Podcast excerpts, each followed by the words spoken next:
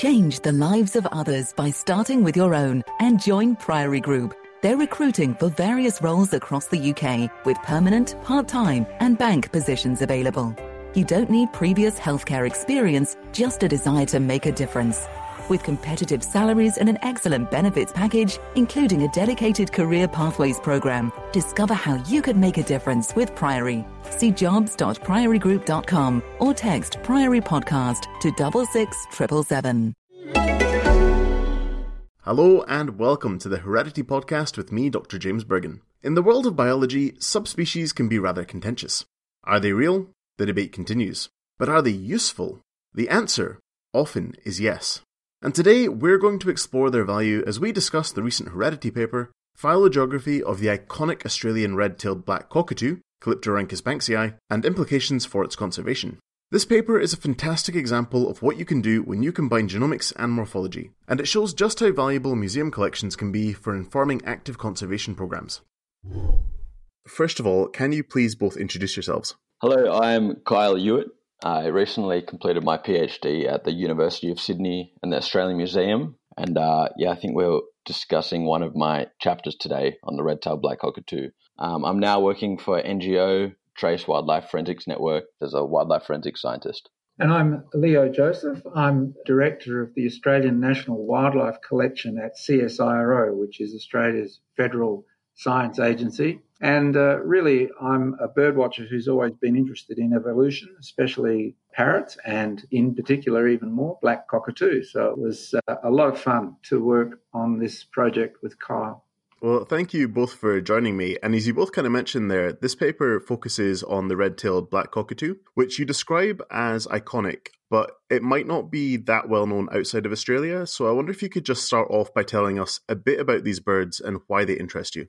Uh, okay, I can start off by giving a quick description of the bird. They're a large black cockatoo. As you probably tell from the name, the males have stark red panels in their tail while females have more of an orange yellow bars across their tail with some barring across their chest and spots on their face. They're very stunning looking, and I'm very lucky to have got an opportunity to study such a lovely looking species. But also, from an evolutionary point of view, they are fascinating. They're found in pockets of eucalypt woodland throughout Australia. And before our study, and possibly after our study, they are divided into five subspecies. I don't want to give too much away yet. And what's interesting about these subspecies is they're so morphologically and ecologically different. And their, their morphological differences reflect their different habitats. So, for example, the southeast subspecies and the southwest subspecies, they look relatively similar to one another, except for their beak size.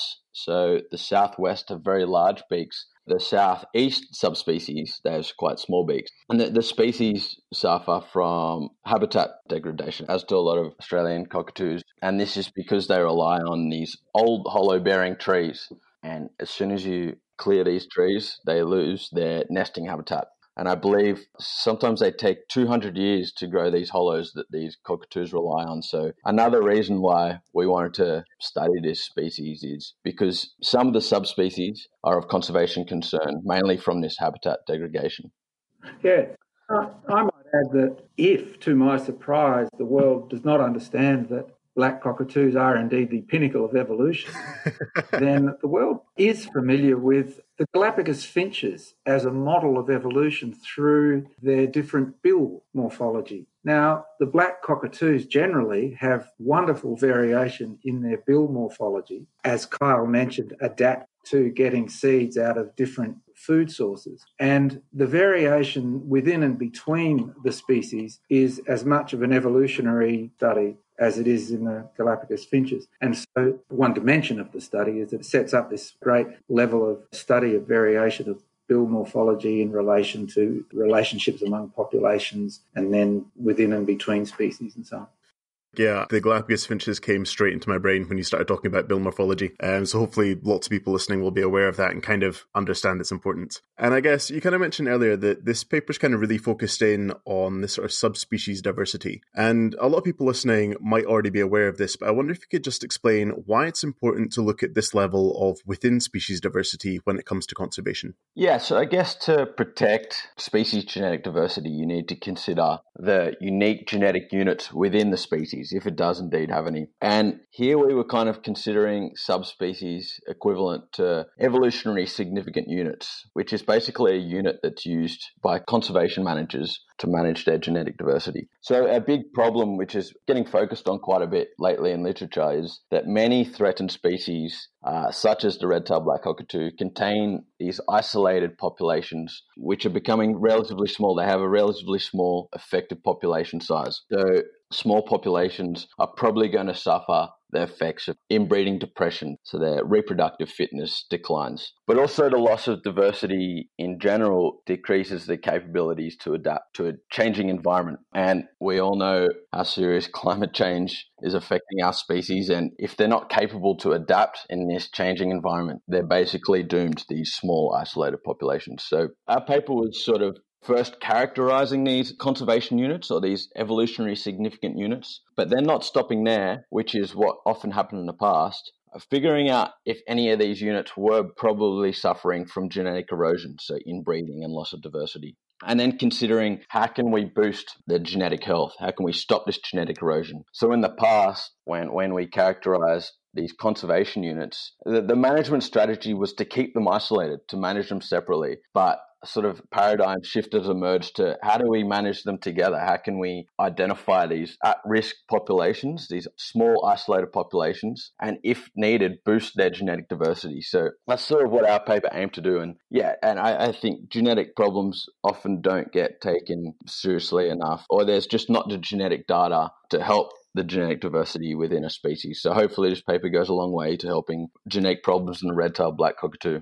Yeah, from my point of view of understanding the taxonomy and systematics of Australian birds, birds generally are pretty well known relative to groups like insects and enables you to ask different questions. And in the case of Australian birds, especially these widespread species, things we think of as species with uh, a number of naturally fragmented populations, one can use the modern genomics and genetics techniques to better understand how the diversity is distributed across the landscape and indeed whether there's more than one species involved. You know, I was always interested in the red-tailed black cockatoo being studied in this way, but I was a little concerned that we perhaps didn't have enough samples from around its range to really do it properly. But as the world moved on into genomics, which allowed access to so many loci, uh, when Kyle appeared and was wanting to study the red-tailed black cockatoo, he had the means to tackle the problem with genomics methods. So the number of loci that Kyle was going to be able to get at, coupled with the samples that we did have, supplemented with a few here and there, meant that the stage was set to finally look into how genetic diversity is distributed in this bird. And indeed, the nagging question in the background was, is it really one species? And so it was great that Kyle came along and said, let's do it. oh, fantastic. And it's really interesting there that you were mentioning the samples because these birds are distributed across pretty much an entire continent. Like they're really all over Australia. So you relied very heavily on museum samples. And I guess a lot of people listening might be used to doing their own fieldwork. So I wonder if you could just tell us what it was like using these pre existing collections and like were they easy to access? Was the DNA quality good? Uh, Leo, do you want to start seeing as you are head of a collection? Yeah, okay, I'll start it. So Australia, like much of the world, has a, a around about a, I don't know, 150, 200 year history of collections of specimens of birds. And so, since the advent of the allozyme era, which was about 1980, the Australian National Wildlife Collection has been keeping tissue samples when it collects specimens on field trips and when we receive uh, salvaged birds donated to us. So we have uh, a collection of about um, it's getting up to around 40 odd thousand now. Wow. Tissue sample is heart, liver, muscle, stored at minus 80 for DNA work. And so over those 30 odd years, red tailed black cockatoos had been collected with all the necessary permits, of course, around much of its range. Most of the populations were um, represented. And so Kyle had a ready access to tissues for high quality DNA. But of course, Kyle, this is where you should probably take over and talk about the extra genomic work did from toe pads. So Leo mentioned the revolution of genomics and being able to obtain thousands of genetic markers. But even more recently, we can now obtain these thousands of genetic markers in very tricky sample types. I'm talking ancient DNA, but more so museum samples. So, so study skin, so samples that weren't collected specifically for DNA. So in uh, Leo's collection at the Australian National Wildlife Collection and a number of other museums throughout Australia, there was many of these study skins, so basically taxidermy birds. And we could actually utilize also these for our genetic study. It's impractical these days to go out into the field to get all the necessary permits, which are a lot stricter these days, and with the project timelines to get Australian wide set of samples. There was no, as much as I would have loved to go out in the field and feel like I missed, selfishly, I missed out on that. I did get to see uh, a, a, real life one while at Western Australian Museum uh, while I was waiting for an Uber.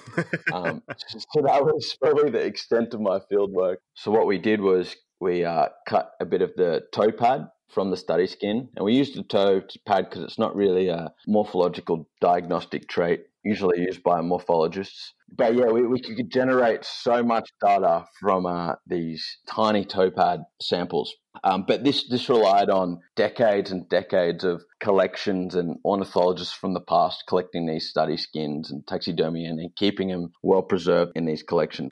Mm, definitely. I think it's always great to hear just how sort of valuable these museum collections can be and just what an amazing resource they are. I don't think a lot of people outside of science fully appreciate just the sheer extent of these collections and what they can tell us. Yeah, and the, so the temporal dimension to the collections is a really important thing. And being in the collections world, I always take the opportunity to say we don't want the collections to stop because we don't want the temporal dimension to stop. No, perfect. And I guess you've clearly got lots of samples from across the range. You've got tons of data. So I guess the really big question is what were you finding out about their population genetic structure and I guess genetic health? Yeah, so I guess there there were so many questions we wanted to to answer, but um, ended up being a sort of a conservation focus, but in a broad evolutionary context. So we mainly wanted to find out if there were evolutionary significant units within the species, and we assumed there were because there were five subspecies characterized before we started. And then we wanted to find the genetic diversity levels of these genetic units and how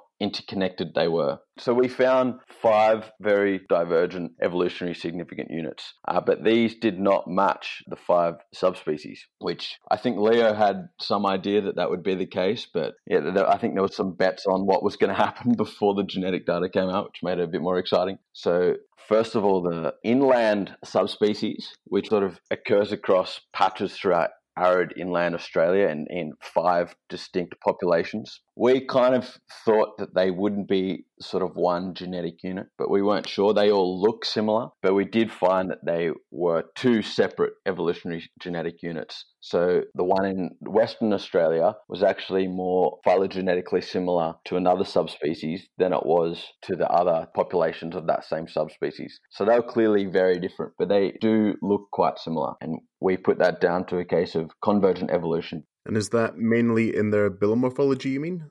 Yeah, so they're short, stumpy legs, their plumage, but yeah, mainly their bill morphology. But subsequently, after finding this genetic difference, one of the co-authors in the paper, who was an ornithologist and very good morphologist, he did find some subtle but distinct morphological variation between these two units. So that led to a taxonomic change. And one of the aims was to clarify the taxonomy of the species, but we weren't trying to find subspecies here. We're, we're sort of trying to find the evolutionary significant units to help their conservation. But this is something we couldn't ignore. There was clearly this genetically distinct population in Western Australia that just didn't match the rest of its subspecies distribution. So we basically needed to give it a name Leo actually came up with the name. Uh, it's Escondidus, which I, I, believe you've been wanting to use for a while, Leo. Yeah, yeah. It means hidden in uh, Spanish or Portuguese, referring to the, that this population was hidden in plain sight. So this subspecies was hidden in plain sight. So we knew it was there, but we didn't know it was so different to the rest of our,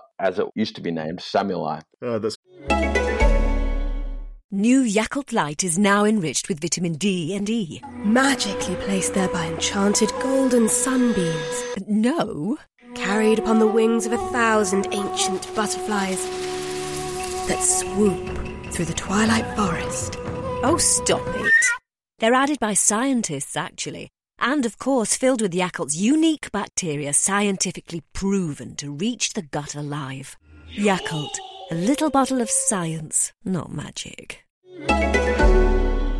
Fantastic. And I guess you started with five subspecies, and you've still got five. They're just a very different five. Yeah, so I guess I should elaborate on it. So we, we named Escondidus, which makes six subspecies, right? But the two northern subspecies distributed continuously throughout northern Australia, there was thought to be a subspecies divide at the Gulf of Carpentaria, but there was no genetic evidence of any genetic structure within this northern continuous population. So we synonymized that into uh, just Banksii. It used to be Banksii and Macrorhynchus. So that brings it back down to five again. Mm, fascinating. And I guess you've kind of already touched upon them a bit by discussing these sort of like evolutionary units. But I wonder what the sort of real conservation implications of this study are.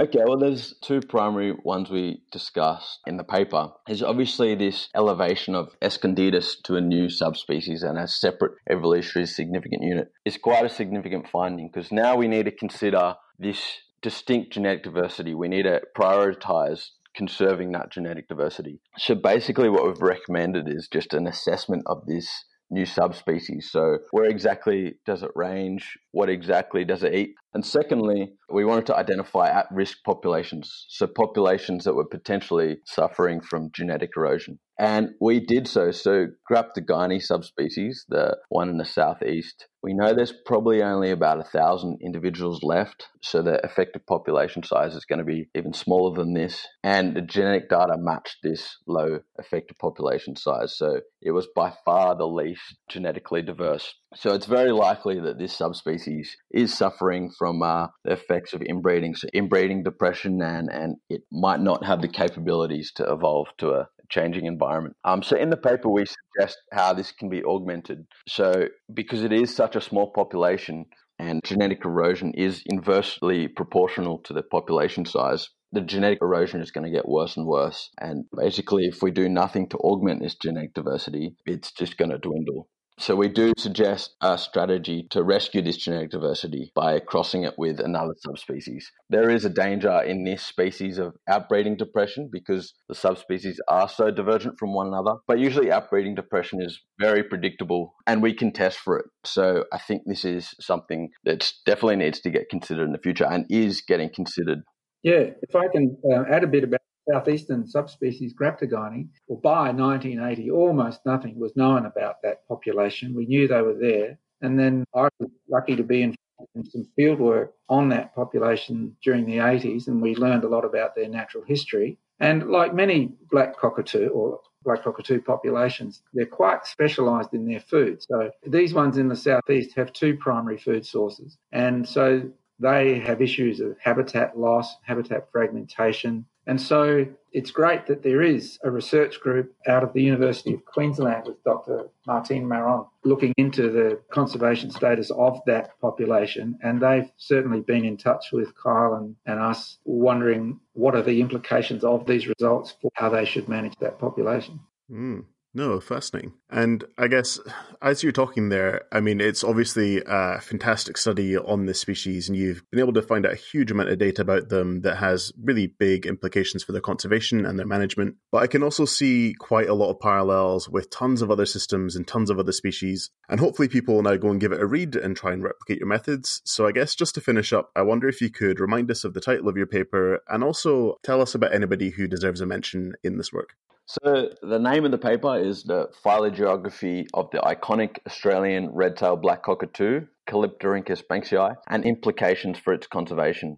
Uh, I guess I'll mention all the authors. So my primary PhD supervisors, Nathan Lo and Rebecca Johnson. So Nathan's at University of Sydney and Rebecca's recently moved to the Smithsonian. And uh, the other supervisor from University of Sydney, Simon Ho, Greta Frankham and Mark Eldridge from the Australian Museum Research Institute, and of course Leo, and, and uh, Dick Schodde as well from the Australian National Wildlife Collection. Fantastic. Well, hopefully, like I say, people will now go and give that paper a read. And thank you very much for taking the time to talk to us and share this research with us and telling us all about this wonderful species. Thank you very much. Yeah. Thank you for having us. It's a great platform, and I do listen to these podcasts quite often. So thank you very much for giving us the opportunity.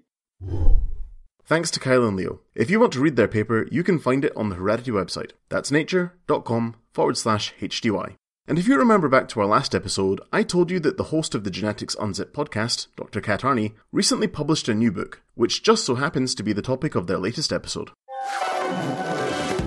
In the latest episode of Genetics Unzipped, we bring you exclusive excerpts from my new book, Rebel Cell Cancer Evolution and the Science of Life, exploring where cancer came from, where it's going, and how we might beat it. Many of us think of cancer as a contemporary killer, a disease of our own making caused by our modern lifestyles. But that perception just isn't true. Although it might be rare in many species, cancer is the enemy lurking within every complex organism. Why? Because cancer is a bug in the system of life. We get cancer because we can't not get it. Cancer starts when cells rebel against the social norms of the body, throwing off their molecular shackles and growing out of control in a shambolic mockery of normal life. This is why we can't avoid cancer, because the very genes that drive it are essential for life itself. So, what are we going to do about it? To find out, listen to Genetics Unzipped or head over to rebelcellbook.com for more information and links to buy the book.